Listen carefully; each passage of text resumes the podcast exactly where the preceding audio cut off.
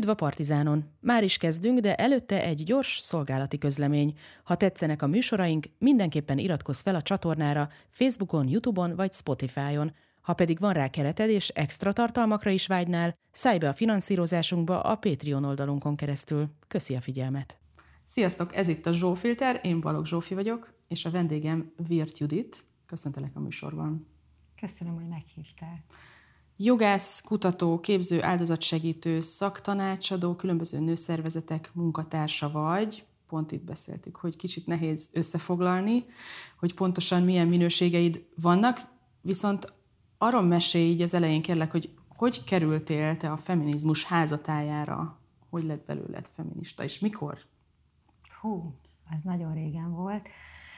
Um, tulajdonképpen amikor így rájöttem arra, hogy valójában én feminista vagyok, szerintem születésemkor lett feminista belőlem, szerintem mindenki feministának születik, mert hogy az nagyjából csak annyit tesz, hogy az embernek van igazságérzete, és, és úgy gondolja, hogy az egyenlőség jó, és ezt minden gyerek gondolja általában, és igazságérzetük is nagy a gyerekeknek. Szóval amikor elkezdtem magamat amikor realizáltam, hogy én tulajdonképpen feminista vagyok, az egy véletlennek köszönhető, egy, egy szállodai szobában külföldön találtam egy könyvet, amelyik nagyon szólt hozzám, és az nyilvánvalóan egy feminista könyv volt, Marilyn Frenchnek a Nők című könyve, akkor azt gondoltam, hogy ha ezt a könyvet lefolytanák magyarra, az biztosan forradalmat csinálna. Aztán sok évvel később kiderült a számomra, hogy már sok-sok évvel azelőtt lefordították magyarra, és úgy tűnik, hogy nem csinált forradalmat. Ez, ezzel elvesztettem egy illúziómat, de ez csak az első volt a sok közül. Szóval utána még évekig nem voltam aktivista, vagy nem vettem részt ezt, bocsánat, elhelyezzük így az időben? Ezt időben a 90-es évek közepetájék elejére lehet helyezni. Akkor én egyetemre jártam, az egyetemen jártam Antonia Barrosnak az egyik órájára, ahol rendkívül ilyen szemléletformáló irodalmakat olvastunk, és beszélgettünk róla, elemeztük. Én azt hiszem, hogy Antonia Bároznak elég sok mindenki köszönheti a, a, a, a, a hogy is mondjam, csak a tudatosulását társadalmi nemi szerepek témában. Én is egyike vagyok ezeknek az embereknek, és, és aztán utána dolgoztam vele, nem a Nanéban, aztán utána, amikor az ő programja, ahol kutatóasszisztensként vettem részt, átkerült úgy, ahogy van Suzanne a, a Nanéba, akkor én is mentem. És valójában aktivista úgy lett belőlem, hogy egyszerűen a munkám, ami előtte megvolt, az oda vitt a Nanéba, nekem nem volt időm így külön aktivistáskodni, szóval én nem vettem részt korábban civil szervezetek életében, hanem így ott kezdtem el dolgozni, vagy ott folytattam a munkámat, hogy úgy mondjam, és hát természetesen egyre jobban és jobban részt, részt vettem, elkezdtem segélyvonalazni, ez 90 tehát 97-ben kerültem oda, 98-tól segélyvonalaztam, és aztán egyre több és több dolgot csináltam. A NANA Egyesület ugye ekkor már 3-4 éve létezik, ugye 90 igen, 94 óta. Igen. És egyébként itt össze is írtam, hogy a 90-es években azért elég sok szervezet alakult, a 90-ben Femista Hálózat, 92 Mona Alapítvány, 94 a NANE, 95 Közéleti Romanők Egyesülete, 96 a Habeas Corpus munkacsoport, amiből aztán a Patentnő ki, 96-ban Labris Leszbikus Egyesület, tehát hogy, hogy itt a 90-es években azért elég, elég nagy megmozdulás volt itt nőszervezeti téren. Mik, mik voltak ezeknek a szervezeteknek a, a, a kulcs témái, meg mondjuk mik, mik voltak abban a könyvben, amit olvastál, ami akkor Magyarországon azt gondoltad, hogy úristen, hogy ez forradalmi. Tehát mik ezek a témák? Hát ugye a 90-es évek az egy ilyen, az az egyik ilyen hőskor egyértelműen. Az angol száz szakirodalom, vagy irodalomban és szakirodalomban is, meg, meg aktivizmusban, meg mozgalmilag, nőmozgalmilag, és, és valójában Magyarországon is érdekes módon Magyarország, én nem vagyok egy nagy nőtörténész, szóval ezt nem biztos, hogy pont én fogom tudni a legjobban elmondani, de De Magyarországon a, a, a, szocializm, a háború meg a szocializmus időszakát kivéve a nőmozgalom a nemzetközi leghaladóbb országok beli nőmozgalmakkal eléggé párhuzamosan jelen volt. Tulajdonképpen akár még azt is mondhatjuk, hogy ez a 90-es évekre is igaz volt Magyarországon. Nem olyan hatalmas mértékben, meg méretekben, meg nem voltak akkor a demonstrációk, meg, meg olyan mértékű mozgalmi élet, de, de nagyon is volt mozgalmi élet. Ugye nyilván akkoriban más mozgalmak is alakultak, meg más ö, csoportok is aktívak voltak, zöld, meg akár anarchista, szóval mindenféle csoportok, így a nők, nők is, nők csoportja is. És én ö, azt, én akkor nem voltam különösebben aktív egyébként, csak így visszatekintve, ahogy érzékeltem, én azt láttam, hogy, hogy akkoriban az történt éppen, hogy próbálták ezek a csoportok azonosítani, legalábbis ami a nő témát illeti, hogy pontosan mivel akarnak foglalkozni, mert hogy sok minden volt. Ugye az első nagy megmozdulás, hogy az tényleg elég nagy volt, az az, az, abortusz akkor tervezett szigorításával volt kapcsolatos.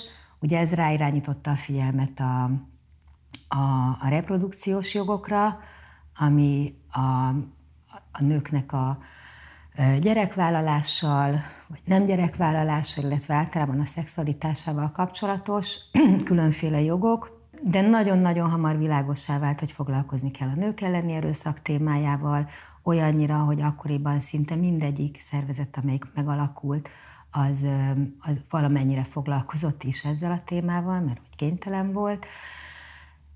De a NANE ugye kifejezetten erre a célra alakult, hogy ezzel a témával foglalkozzon. Világos volt, hogy érdemes foglalkozni a munkahelyi diszkriminációnak a témájával. Ugye Magyarországon az egyik első, vagy talán az első antidiszkriminációs ügy, ami az Alkotmánybíróság elé került, az nő-férfi témában, az az volt, hogy a férfiak miért nem mehetnek olyan korán nyugdíjba, mint a nők. Tehát, hogy, hogy teljesen világos volt, hogyha, hogyha a nőszervezetkezel nem foglalkoznak, akkor ha ezzel bármi foglalkozás lesz, az az lesz, hogy még azokat a nagyon csekély mennyiségű előnyöket is, vagy, vagy hát annak az elismerését, például az ő tényleg eltérő társadalmi szerepeik és extra terheik elismerését is, eh, hát így inkább az ellenkező oldalról fogják vizsgálni, és nem pedig, nem pedig a nő szempontú oldalból. Úgyhogy kellett foglalkozni ezzel is. Nyilvánvaló volt, ugye mire a Labris megalakult, addig hivatalosan az előtt is már a leszbikus nők aktívak voltak, tehát nyilvánvaló volt, hogy kell valamit foglalkozni a nem heteroszexuális nők kérdésével, vagy helyzetével, Szóval, hogy, hogy akkor, akkor sokat ültek a nők együtt olyan nők, akiket különféle témák érdekeltek, vagy különféle témákkal akartak foglalkozni. Nagy volt a párbeszéd, az én, meg az általános kommunikáció, az én utólagos meglátásom szerint, és ez elég jól ki is tartott egyébként szerintem a 2000-es évekig. Aztán utána minden szervezet inkább szakosodott, és el volt foglalva a saját témájával jobban, de addig, addig ez egy elég nagy ilyen közös tevékenység volt, és végül is 2003-ban, amikor a, a Magyar Női Érdekérvényesítő Szövetség megalakult, akkor nem is tudom, valami 80 tagja volt, vagy valami ilyesmi, szerv, ezek szervezetek, szóval nem 80 személy, hanem 80, 60 vagy 80 szervezet, szóval nagyon sok nőszervezet, vagy nőtémákkal is foglalkozó szervezet volt a tagja. Főváros-vidék viszonylatban ez hogy nézett ki? Tehát mennyire volt ez a, ez a fővárosi szervezeteknek a, a bulia, vagy mennyire volt vidéken aktivitás? Voltak országrészek, ahol nagyobb aktivitás volt, attól is függően, hogy volt-e mondjuk ott egy-egy ilyen megyeszékhelyen, vagy valamelyik vidéki városban egy olyan szervezet, amelyik aktívabb volt. A Veszprémi Nők Kerekasztala az például évtizedekig nagyon aktív volt, és talán még most is az, én már kevésbé követem ezt. Voltak bizonyos helyek az országban, ahol egy-egy aktívabb nőszervezet maga körét, Gödöllön például, maga körét tudott gyűjteni másokat is, és voltak ilyen kisebb kezdeményezések, olyan szervezeteknél például, amelyek nem kifejezetten nőszervezetek voltak, de voltak bennük olyan nők, akik az adott témával kapcsolatban úgy gondolták, hogy van egy specifikus gender szempontja, amit érdemes megvizsgálni, és akkor azt megtették. Uh-huh. De voltak vidéki szervezetek is elég szép számmal. Ez ma vajon hogy néz neki? Mert szerintem 80 nőszervezetet összeszedni nagyon-nagyon Hát nem, lehet. nem. És egyébként már akkor is azt mondhatjuk, hogy ezek azért nem voltak mind tisztán nőszervezetek, vagy mit tudom én, tag volt például a Nők a Balatonért, ami inkább egy zöld szervezet, mint egy nőszervezet természetesen. De mindenképpen ma lényegesen kevesebb tagja van, tehát praktikusan, ténylegesen is kevesebb tagja van a, a Magyar Női Érdekérvényesítő Szövetségnek, ami egyébként nem feltétlenül baj, mert minden szervezetnek tisztul a profilja idővel, ugye a Magyar Női Érdekérvényesítő Szövetség a nevéből is következően egy, egy, egy érdekérvényesítő szervezet, tehát állami, állami politikákat, szakpolitikákat, nem pártpolitikákat, hanem szakpolitikákat elemez, vizsgál, az a dolga, hogy olyan javaslatokkal éljen, amelyek szakpolitikailag tudnak hozzátenni valamit a, a, a, a nők és férfiak társadalmi helyzetéhez, a gyakorlati helyzetéhez. Tehát nyilván azok a szervezetek, amelyek nem érzik magukénak ezt a feladatot, azok nem maradnak benne. Ha már így a 90-es éveket vizsgáltuk, egy ilyen gyors évtizedes áttekintés lehet, hogy érdemes lenne, hogy akkor a 2000-es években történt-e ez a ritkulás, tisztulás, nem tudom, profilerősödés, és aztán van a 2010-es évek utáni, vagy 2010-től kezdődő időszak.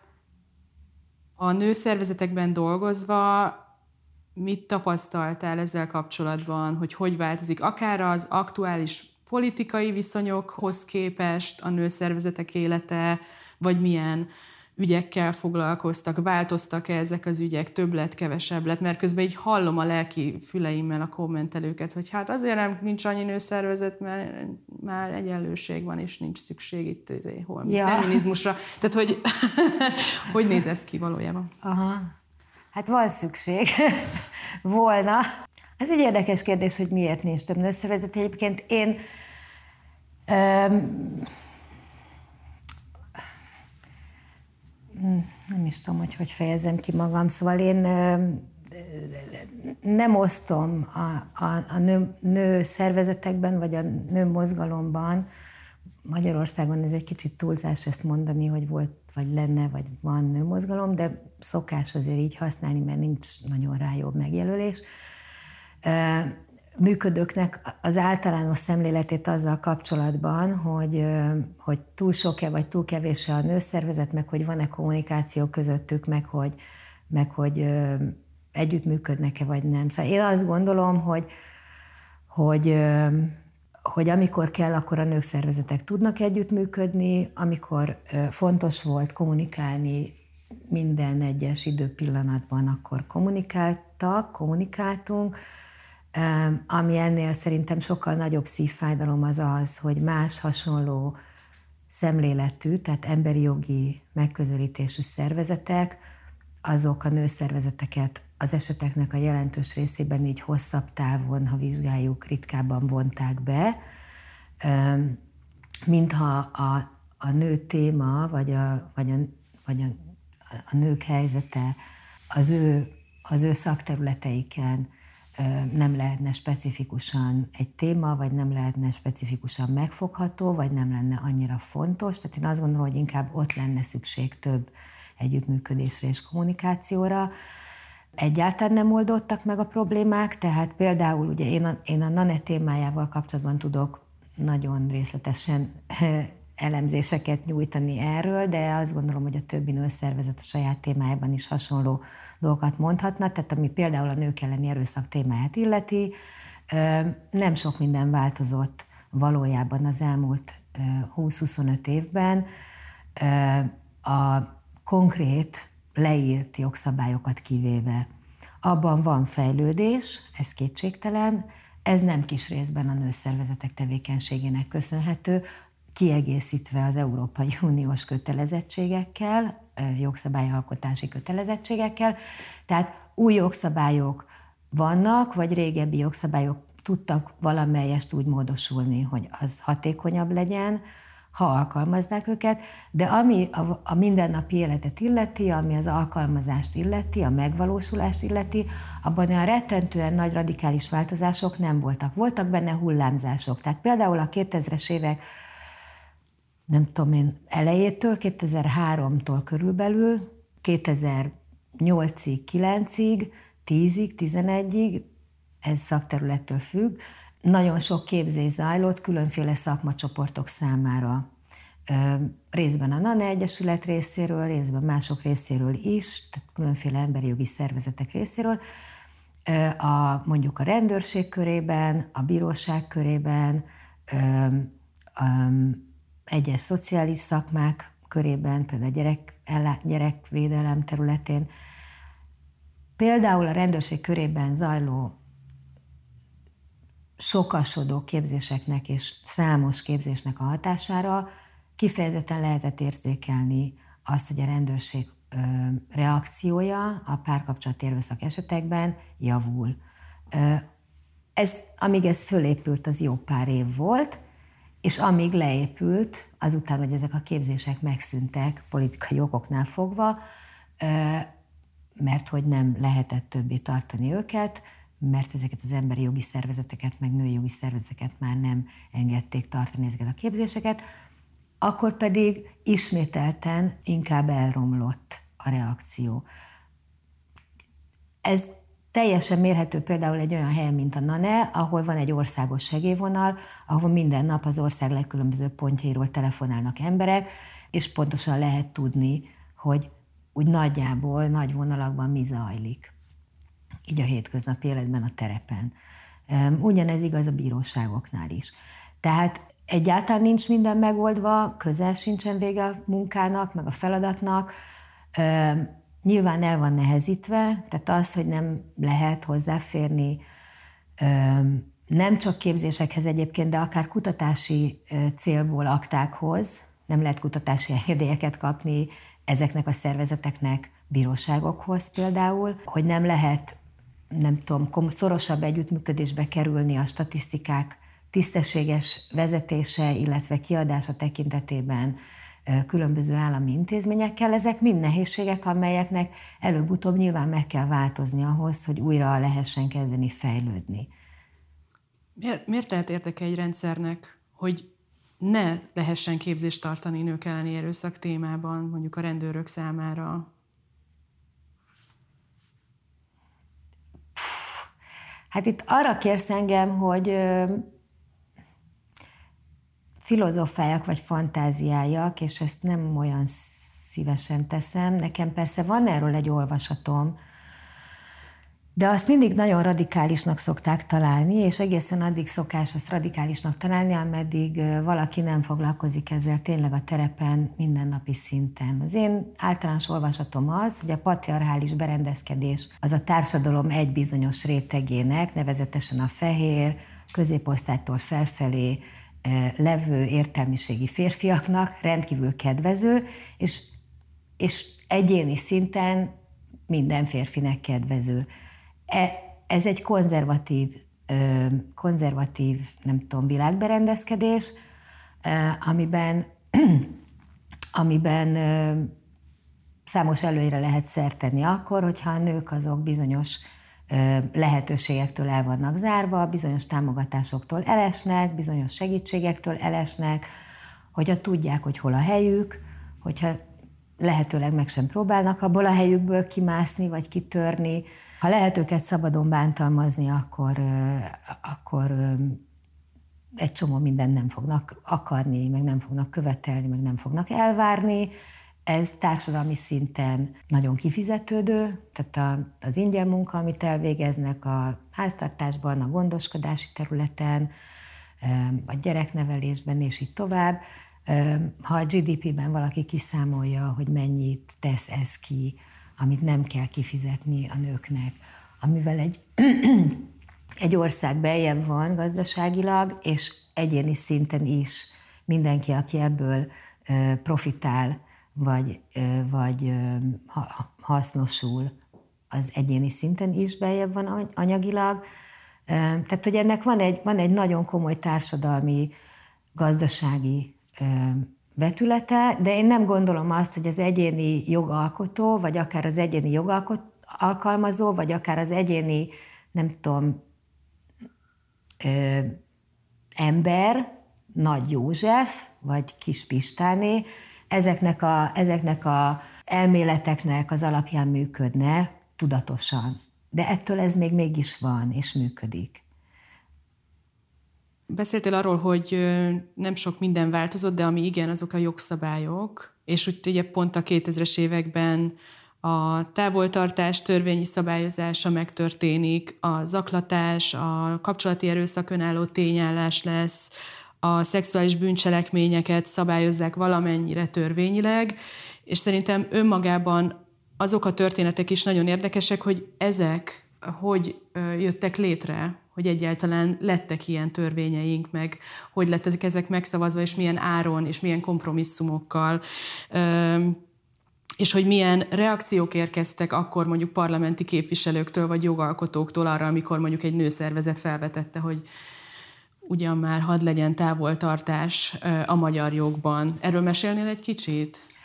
Igen, hát onnan indultunk, még a rendszerváltozás után közvetlenül, hogy hogy amikor a legelső ilyen lobby tevékenységek zajlottak azzal kapcsolatban, hogy például a családon belüli erőszak, a nemi erőszak a házasságon belül tilalmazott legyen, akkor ugye onnan indultunk, hogy a 90-es évek eleje felé, hogy egy parlamenti képviselő megkérdezte, hogy akkor mi értelme van megházasodni. Onnan oda jutottunk, hogy ma a parlamentben az egy teljesen általános kifejezés, amit használnak, hogy családon beli erőszak. Néha azért használják, hogy azt mondják, hogy nincs, de a kifejezés az bejutott a parlamentbe, és teljesen, teljesen hétköznapi módon része a nyelvünknek. 97-ben lett büntethető az, ha valaki megerőszakolja a feleségét. Természetesen nem mondhatnánk, hogy tömegével vannak ilyen ügyek, de legalább benne van a BTK-ban. Tehát tulajdonképpen 97-től számíthatjuk azt, hogy hogy zajlik bármilyen olyan jogalkotás Magyarországon, amelyik, amelyik legalább az írás szintjén próbál szabályozni azt, hogy mit lehet otthon csinálni a valakinél gyengébb családtagokkal. Ez igaz egyébként a gyerek bántalmazásra is, tehát az sem lett tilalmazva még utána jó sokáig. Az összes ilyen, az összes ilyen jogszabályváltozás természetesen kemény és komoly lobby munka előzte meg. A nőszervezetek, tehát a NANE, korábban a HCM, a Patent, a Női Érdek, más csatlakozó nőszervezetek egyenként is, a női, akkor is, ha részei voltak a női érdekérvényesítő szövetségnek, meg akkor is, ha nem, ezeknek a csatlakozásával gyakorlatilag újra, meg újra, meg újra felhozzuk azt a témát, felhozzuk, felhozzuk ezeket a témákat, illetve jogsz, konkrét jogszabályjavaslatokkal élünk. Ez igaz volt a távoltartásra, igaz volt, különösen igaz volt a szexuális bűncselekményekre, amelyek egészen siralmas módon voltak szabályozva a magyar BTK-ban korábban. Mondhatni középkori módon néha. Az szokott történni ezekkel, hogy az első körben általában ezeket elhárítják, különféle kifogásokkal, nem tudom, amikor azt hozzuk föl például, hogy a, hogy a, a nemi erőszaknak a kritériuma az a beleegyezés legyen, és ne pedig az erőszak mértéke, hogy mennyire volt az elkövető erőszakos fizikailag, akkor, akkor nem tudom, igazságügyi minisztériumi szakértő azzal verte ezt vissza például, hogy hát ugye nem tudom, per definíció nem, a nemi erőszakban az van, hogy erőszak, és nem lehet valamit erőszaknak nevezni, hogyha nincs benne erőszak, tehát hogy mi az, hogy beleegyezés. Magyarul, ha nincsenek nyomai, fizikai? Hát, hogy nem lehet úgy hívni, és akkor így mondtuk, hogy hát nem kell úgy hívni, hívjuk máshogy, hívjuk mondjuk szexuális visszaélésnek, mondtuk ezt már a 2000-es évek közepetájékán, azt nem lehet, mert olyan nincs, szóval, hogy, hogy vagy szexuális kényszerítésnek, de hát ugye a kényszer az erőszak vagy fenyegetés, és hogyha belemanipulálta, az nem fenyegetés, és hogyha nem erőszak, akkor az nem erőszak. Ha a kényszer az, az erőszakos, akkor azt már erőszak. Szóval, hogy tényleg a koncepciókat nem, siker, nem sikerült ö, átvinni, és sokáig, ö, és azt gondolom, hogy nem azért, mert nem lehet fölfogni, hogy ha valakit a beleegyezése nélkül valamilyen szexuális aktusba bevonok, akármilyen formában, az nem oké, okay, hogy ezt ne lehetne megérteni. Hanem, hogy, hogy, hogy általában az volt a tapasztalatunk, volt olyan igazságügyi miniszter, aki azt mondta, egész egyszerűen egy találkozón, amely, amelyen prezentáltunk neki 60 ezer aláírást arra, hogy legyen szabályozva a családon belli erőszak, a párkapcsolati erőszak tilalma a BTK-ban, hogy ő nem hisz abban, hogy van családon belli erőszak. Tehát ő nem hisz. Tehát, tehát hogy, így, hogy ilyen akadályokat kellett időről időre legyűrni, általában az segített, hogyha volt olyan parlamenti képviselő, akinek a számára a téma fontos volt, és ő elkezdte azt nyomni a parlamenten belül, akár a frakcióján belül, akár, akár több frakción is átívelve, próbált saját maga köré szövetségeseket gyűjteni a parlamenten belül. Természetesen nagyon segített, ha volt olyan miniszter, aki szerint a téma fontos volt. Nagyon sokat segített, ha volt olyan minisztériumi szakember, aki értette, átlátta, tudta, hogy, hogy hogy fog átmenni, tehát hogy hogyan érdemes megfogalmazni. Nagyon gyakran ezek az együttműködések is, amelyekbe mi igyekeztünk mindent beletenni, nyilván amink van, és az adott, a másik oldalon álló adott személyek is, tehát egy parlamenti képviselő, egy minisztériumi munkatárs, egy miniszter, igyekeztek nyilván mindent beletenni, amit, amiük van. Sajnos nagyon gyakran ezek is szomorú véget értek sértődések lettek belőle ilyesmi. Mert hogy azt még a legjobb szándék valamilyen oknál fogva, ami számomra nem teljesen érthető, a legjobb szándékúbb tisztviselő vagy parlamenti képviselő is nehezen érti meg, hogy egy civil szervezetnek az a dolga, hogy a legjobb lehetőséget, a legjobb megoldást mutassa fel. És az világos, hogy kell tehát az világos, hogy kompromisszumok nélkül nem megy. Tehát erre egy eklatáns példa volt a távoltartással kapcsolatos szabályozás. Ahol mi letettük természetesen az asztalra azt a, azt a verziót, ami, az, ami a mi álláspontunk szerint a, a gyakorlati problémákat figyelembe véve a legjobb, és a leginkább válaszol az összes lehetséges felmerülő problémára, a legbiztonságosabb az áldozatoknak, a legegyértelműbb, egyértelműbben hárítja el az elkövetőnek a potenciális későbbi erőszakosságát, és így tovább leg, legjobban védi a gyerekeket, ha vannak gyerekek a helyzetben. Tehát, hogy azt a verziót, amiről azt gondoltuk, hogy, kiáll, hogy tényleg kiállná, ha megvalósítanák, akkor tényleg kiállná a biztonság, próbát, és a legbiztonságosabb lenne az áldozatok számára. Ez nem ment át. Nem ment át a frakcióban, nem ment át aztán később a, a minisztériumon, különféle... Bocsánat, ez 2002-ben kezdődik ez Igen, az egész folyamat. kávária. A távoltartással 2008-ig tart körülbelül, Igen. csak hogy egy időben elhelyezünk. Igen. Um, és kompromissz, úgynevezett kompromisszumok születtek. Um, mi civil szervezetként és és terepmunkásként, terepmunkásokként azt találtuk, hogy ezek között a kompromisszumok között vannak olyanok, amelyek feleslegesek, elnehezítik, nagyon elnehezítik a megvalósítást, elnehezítik az áldozatok helyzetét. Ilyen például az, hogy kivették a mi javaslatunkból azt, hogy hogy nem együtt élő partnerek között is lehessen távoltartást kiadni, mert hogy tudjuk, hogy együtt járó partnerek között, sőt, még olyan személyek között is, akiknek csak az egyik fél szerint kéne együtt járni, azok között megvalósuló úgynevezett párkapcsolati erőszak is pontosan ugyanolyan megjelenési formákat mutat, mint az együtt élő partnerek közötti, tehát hogy nem lehet megkülönböztetni a kettőt abból a szempontból, hogy milyen ez, és pontosan ugyanolyan veszélyes. Tehát, hogy vannak ölések Magyarországon, és azóta is vannak, amelyeket olyan férfiak követnek el, akik szerint egy adott nőnek velük együtt kéne lennie, járnia kéne, de az illető nő nem akar velük járni. Tehát, hogy nincs semmi értelme kivenni ezt a csoportot a védendő érintettek közül. De ez mégis megtörtént, és még egy néhány ehhez hasonlatos ö, ilyen, ilyen egyet nem értés volt.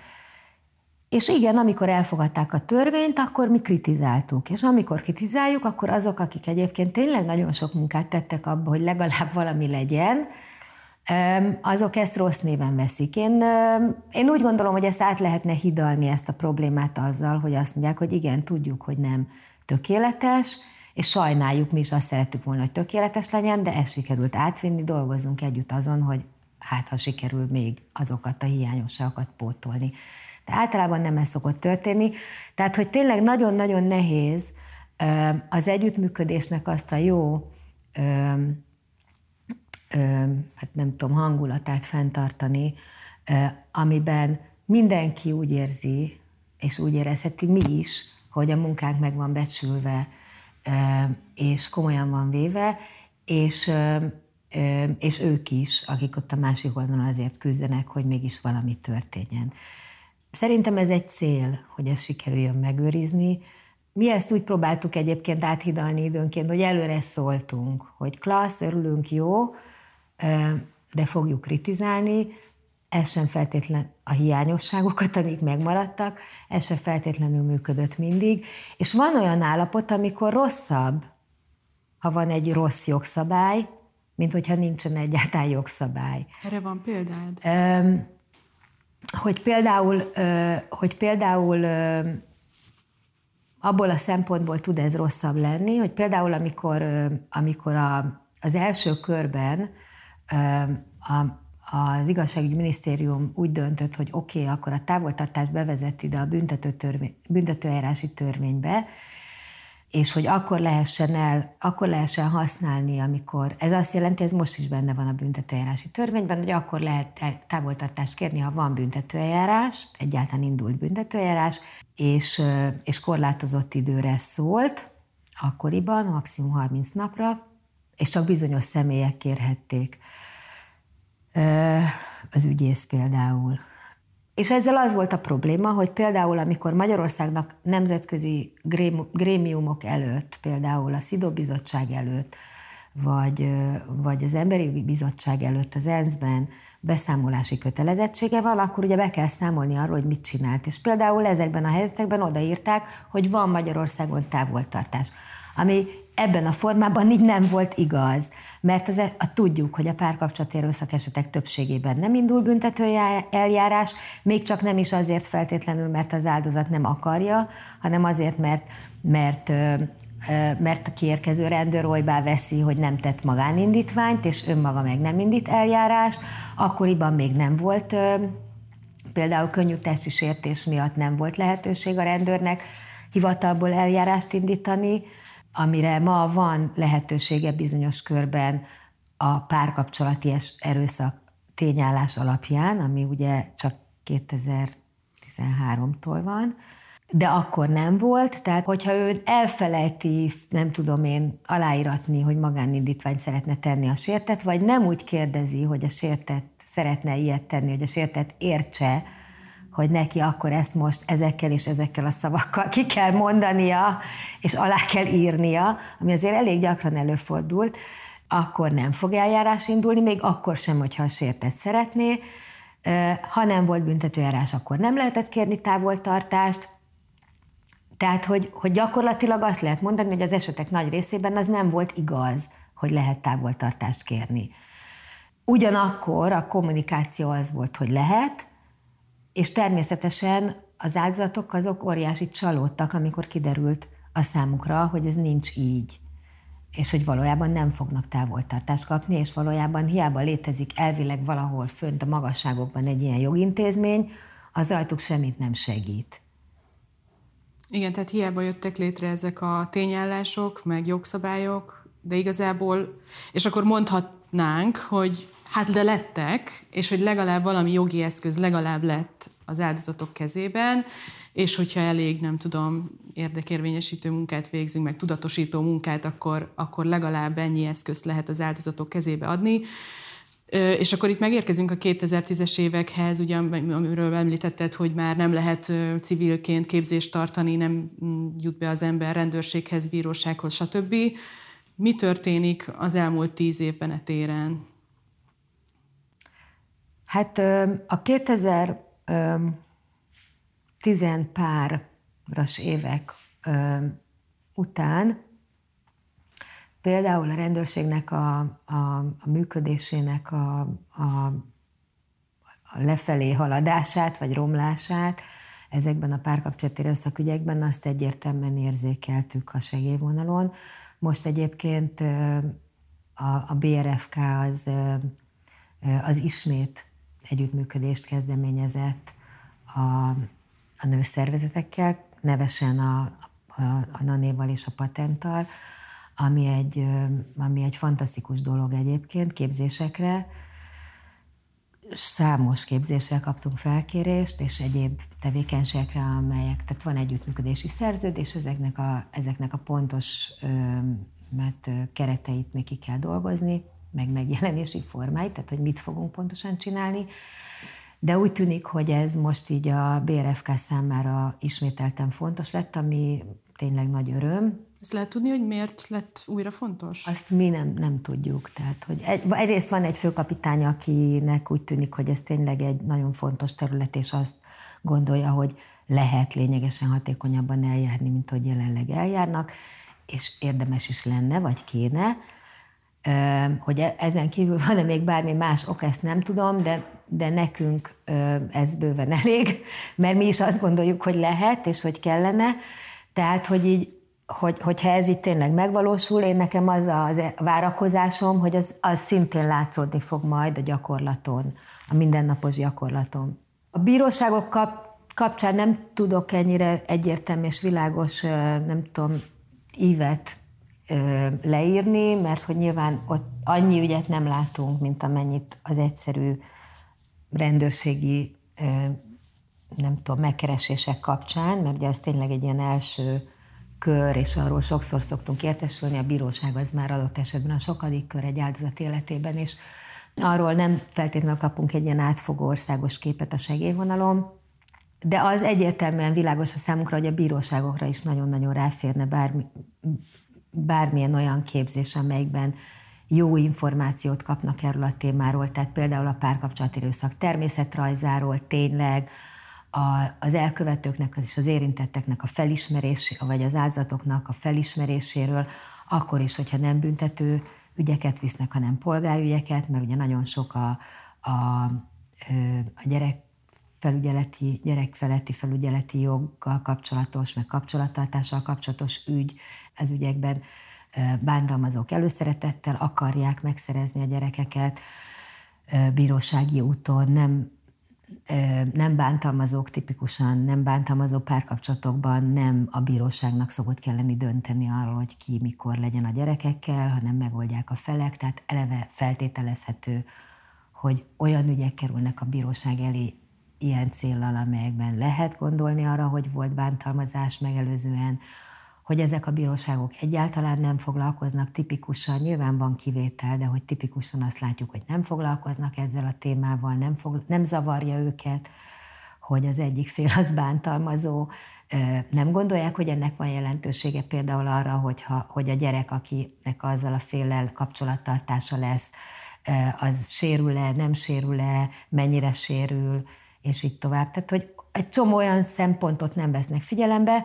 amit a mi álláspontunk szerint, ha valóban igaz lenne az, hogy a gyerek mindenek felett, áll, felett álló érdeke az, amit nekik, amit ők képviselnek, akkor abszolút muszáj lenne figyelembe venniük, de nem teszik, és nem is tudják tenni akkor, hogyha nem nincsenek ellátva megfelelő tudással erről a kérdésről. Úgyhogy én nem gondolom azt, hogy ez javult volna a bíróságon. Az elmúlt időszakban, amikor nem voltak ilyen képzések, ez, ez csak stagnálni vagy romlani tud, mert ha nincs más info, ha nincs tudás, akkor az emberek a, a saját sztereotípiáik, a saját előítéleteik, a saját nem tudom én, közhelyeik alapján gondolkodnak erről, miért ne gondolkodnának így, mindenki így gondolkodik róluk. Tehát ez egy szakterület, ezt meg kell ismerni. Igen, és erre nem szoktunk így gondolni, tehát hogy aki ilyen laikusként vagy külső szemlélőként hall arról, hogy nőmozgalom, feminizmus, nőjogok, akármi,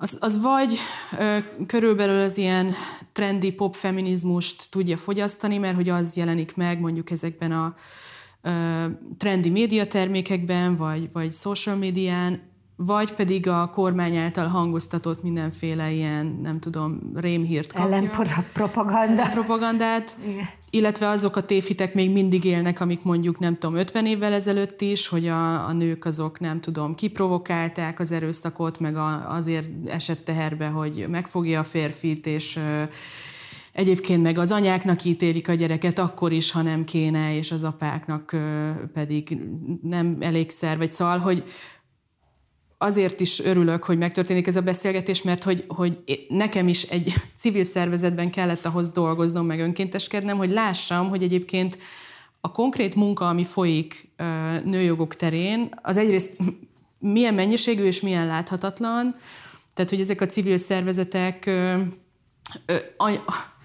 olyan iszonyatos munkát végeznek, és abból annyira kevés látszik, annyira lassú folyamatok után, hogy ezt így nehéz átadni, hogy ez tulajdonképpen mir, nem csak arról szól, hogy, hogy a, a, kimondtuk, hogy az isztambuli egyezmény az legyen, és akkor a kormány azt mondja, hogy nem, mert gender, és akkor a, nem tudom, Instán csak annyit látok, hogy van ott egy ilyen ö, cuki szlogen valami cool grafikával, de hogy, hogy meg, meg például most a, a MeToo éra emlegetése, amiről szintén egy külön beszélgetés lehet, de hogy, hogy valahogy ezeket úgy akarom összekötni, hogy azok számára, akik ebben nem látnak bele, és nem értik, hogy miért fontos ez, tényleg nekem a korosztályom kérdezi, hogy én mit, mit nem most én ezzel miért foglalkozom, hát minden oké, okay, meg hát nézzél körül, tehát és akkor persze, amikor az áldozatsegítésről beszélek, vagy, vagy arról, hogy nők elleni erőszak, akkor az emberek azért értik, hogy miről van szó. De egyéb más ügyekben, például reprodukciós jogok ügyében, szexuális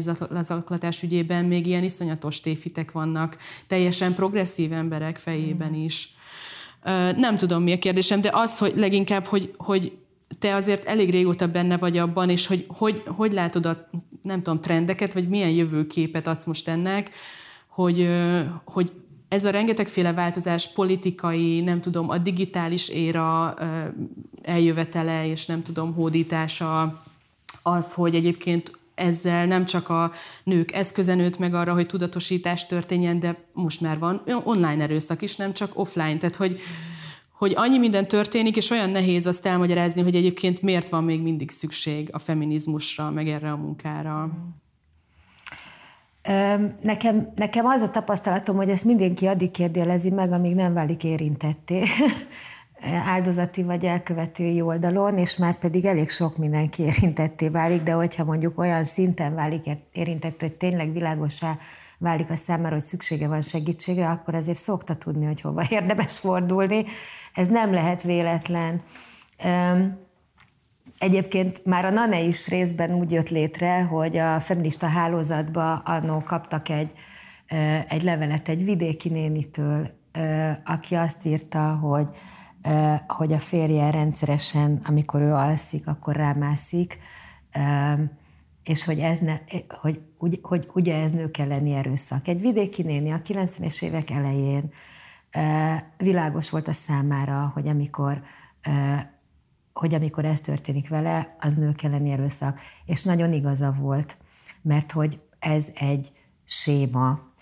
És az én prognózisom az, hogy ez a téma nem fog elmenni, hogy a nők elleni erőszak nem fog megszűnni, hogy a nőkkel szembeni diszkrimináció, hátrányos megkülönböztetés a munkahelyeken például, ami lehetővé teszi a nők kihasz, anyagi, gazdasági, társadalmi kihasználását, nem fog magától elmenni.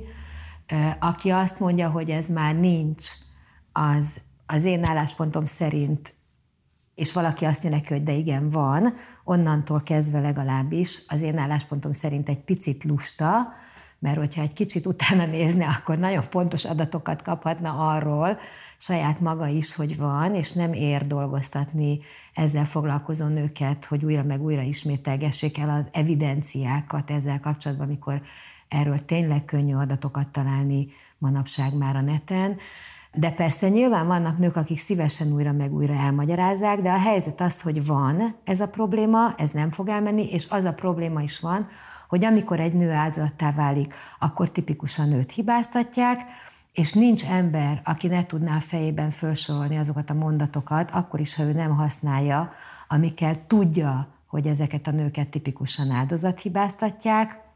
Miért ment oda, miért akkor ment oda, miért volt úgy fölöltözve, miért ment hozzá, miért csinált vele gyereket, miért nem megy el. Ezekre a kérdésekre mind miért nem szépen mondta, miért nem mondta meg világosan, hogy mit akar, miért nem kért fizetésemelést egyértelműen. Ezekre a mondatokra mind fél könyvnyi választ lehet adni, amelyek megmagyarázzák, és teljesen egyértelműen világosá teszik. Ha valakit tényleg érdekel, akkor utána tud olvasni. Ha valakit nem érdekel jobban, mint hogy egyszerűen csak azt mondja, hogy ó, ez nem probléma, akkor én annak a hitelességét, vagy őszintességét egy picit hajlamos vagyok kétségbe vonni. Attól még jó szándékkal fordulok felé először, esetleg másodszor, és elmagyarázom, de egy ponton ez szerintem azoknak a felelőssége, hogy, el, hogy tudomásul vegyék, hogy például ha egy nő harmadszor kiívja a rendőrséget, akkor akkor van rá esély, hogy a rendőr meg fogja fenyegetni, hogy szabálysértési eljárást indítanak ellene, mert fölöslegesen ugráltatja a rendőrséget, akkor is, hogyha őt éppen megfojtogatták úgy, hogy majdnem elvesztette az eszméletét. Ha valaki azt mondja, hogy ilyen nincs, akkor, akkor nem tényekről vitatkozik velem, mert a tényeket én hozom, hanem akkor arról vitatkozik velem, hogy én szavahihető vagyok-e. Ennek meg nem sok értelme van.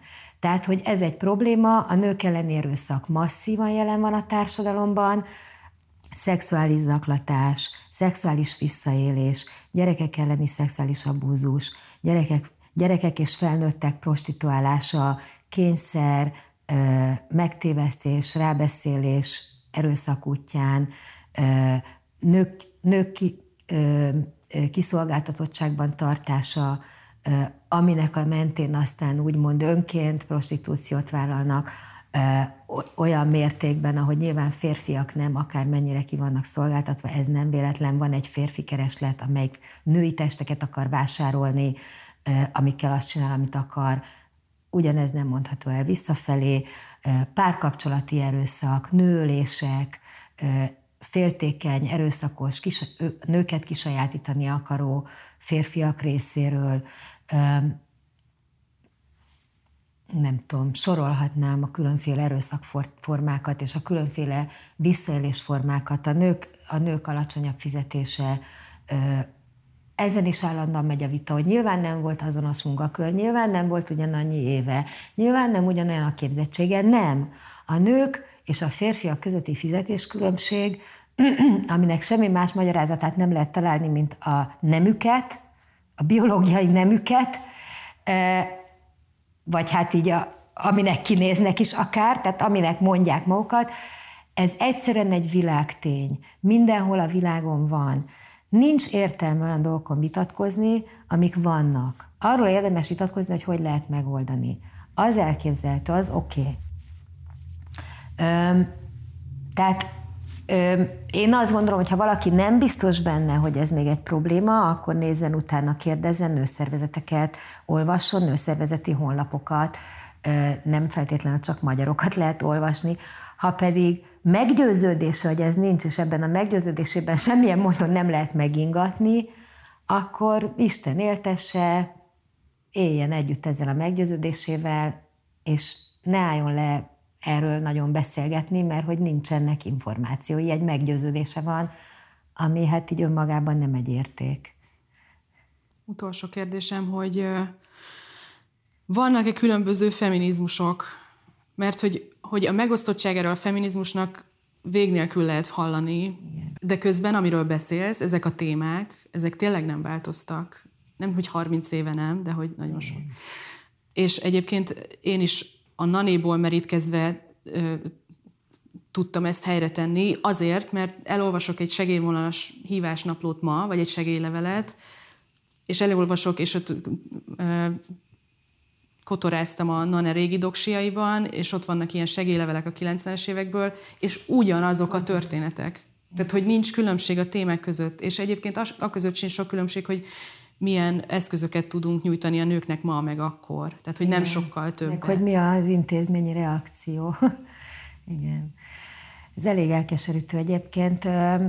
Hát vannak, akik szerint vannak különféle feminizmusok. Ezt én nem érzem magam hivatva meghatározni. Én tudom, hogy én abba a kategóriába tartozom, akiket radikális feministának szokás nevezni. Az én számomra a feminizmus az azt jelenti, hogy a nők jogait pontosan ugyanúgy nem lehet, ne lehessen csorbítani, alapvető jogait, az élethez, a méltósághoz, a tisztességes eljáráshoz, a kizzástól való mentességhez, mint bárki másnak a jogait. És azt látom, hogy csorbítják, és hogy büntetlenül csorbítják ezeket a jogokat, hogy nőket minden probléma nélkül különféle módokon kényszerítő kontrollnak lehet, lehet kitenni, amiből mind a két ellen fontos, kényszerítő, mert fenyegető, mert ha nem felelnek meg neki, akkor büntetések érik őket, egyéni szinten, társadalmi szinten, és kontrollnak, mert hogy egy csomószor, nem hogy egy csomószor, szóval, hogy, hogy olyan fajta kontrollnak, amelyikben az van benne, hogy nem csinálhatja úgy az életét, ahogy ő jónak látja, nem. Azzal vagyok bizonytalan, hogy erre mindenki azt szokta mondani, hogy más se csinálhatja úgy. De amikor az ember például arról dönthetne, hogy, hogy most akar egy gyereket, vagy nem, de van egy partnere, aki, és van egy partnere, és meg tudná vele beszélni. Van egy partnere, aki egészen biztos pont az ellenkezőjét fogja kikényszeríteni belőle, mint amiről tudja, hogy ő akarja, akkor az már nem olyan teljesen, mint, amiben, mint amilyen helyzetben bárki bármikor belekerülhet.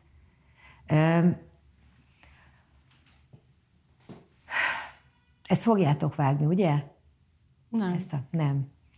Mert itt most ebbe egy kicsit, ebbe érzem, meg hallom, hogy nem tudjuk, hogy nem, nem tudtam ezt úgy átadni, hogy ez világos legyen mindenki számára, hogy, hogy, hogy a nők életében az egy eléggé hétköznapi megélés, hogy valaki olyan módon gyakorol kontrollt az életük felett, egy másik individuális személy, ahogyan nem lehetne valaki felett kontroll gyakorolni, mint egy gyerek fölött például, és amibe azok az emberek, akik nem párkapcsolati erőszakban élnek, és tipikusan a férfiak nagy része, nem részesülnek. És ez egy társadalmi, társadalmi szintű jelenség, ez nem egy egyéni szintű probléma. Azért lehet nőket, a nők egyéni szabadságait ilyen módon gyakran korlátozni, hogy mit vegyen föl, hogy mikor főzzön, hogy mit főzzön, hogy, hogy, hogy hogy hogy, osztja be, hogy ossza be a hétköznapjait, hogy el kell látni embereket, akiket ha nem lát el, akkor különféle kritikák fogják érni. A partnere részéről, a társadalom részéről, a szomszédasszony részéről, az anyja részéről, az apja részéről, bárki részéről, aki, aki éppen arra jár. És ezeket a kritikákat nem nem háríthatja el a, azzal, hogy megy a francba, mi a fene között van hozzá, illetve megteheti, de akkor megint kritikák fogják érni, azt fogják mondani, hogy összeférhetetlen, azt fogják mondani, hogy nem jó anya, azt fogják mondani, hogy nem jó feleség, tehát hogy olyan büntetések érik, akkor, hogyha az egyéni szabadság jogaival érni akar, amelyek tipikusan csak a nőkre jellemző, hogy ilyen büntetéseket kap valaki. Ezeket férfiak nem kapják. Tehát van egy társadalmi különbség abban, hogy nők hogyan élhetik meg az életüket, és férfiak hogyan élhetik meg az életüket, és ez, és ez lecsorog mindenhova, lecsorog a hétköznapi életük minden területére, a munkaéletükben, a szakmai életükben, az előrehaladásukban, a magánéletükben, a párkapcsolatukban, a gyereknevelésükben, mindenben. És ezért, és ezért azt gondolom, hogy azt állítani, hogy ez nincs, ez egy, ez egy hárítás. Nagyon köszönöm a beszélgetést. Remélem, hogy másodjára sikerült egy kicsit világosabbá tennem. Én is köszönöm. Köszönöm Virt Juditnak, ez volt a Zsófilter. Hamarosan jelentkezünk a következő adással. Sziasztok!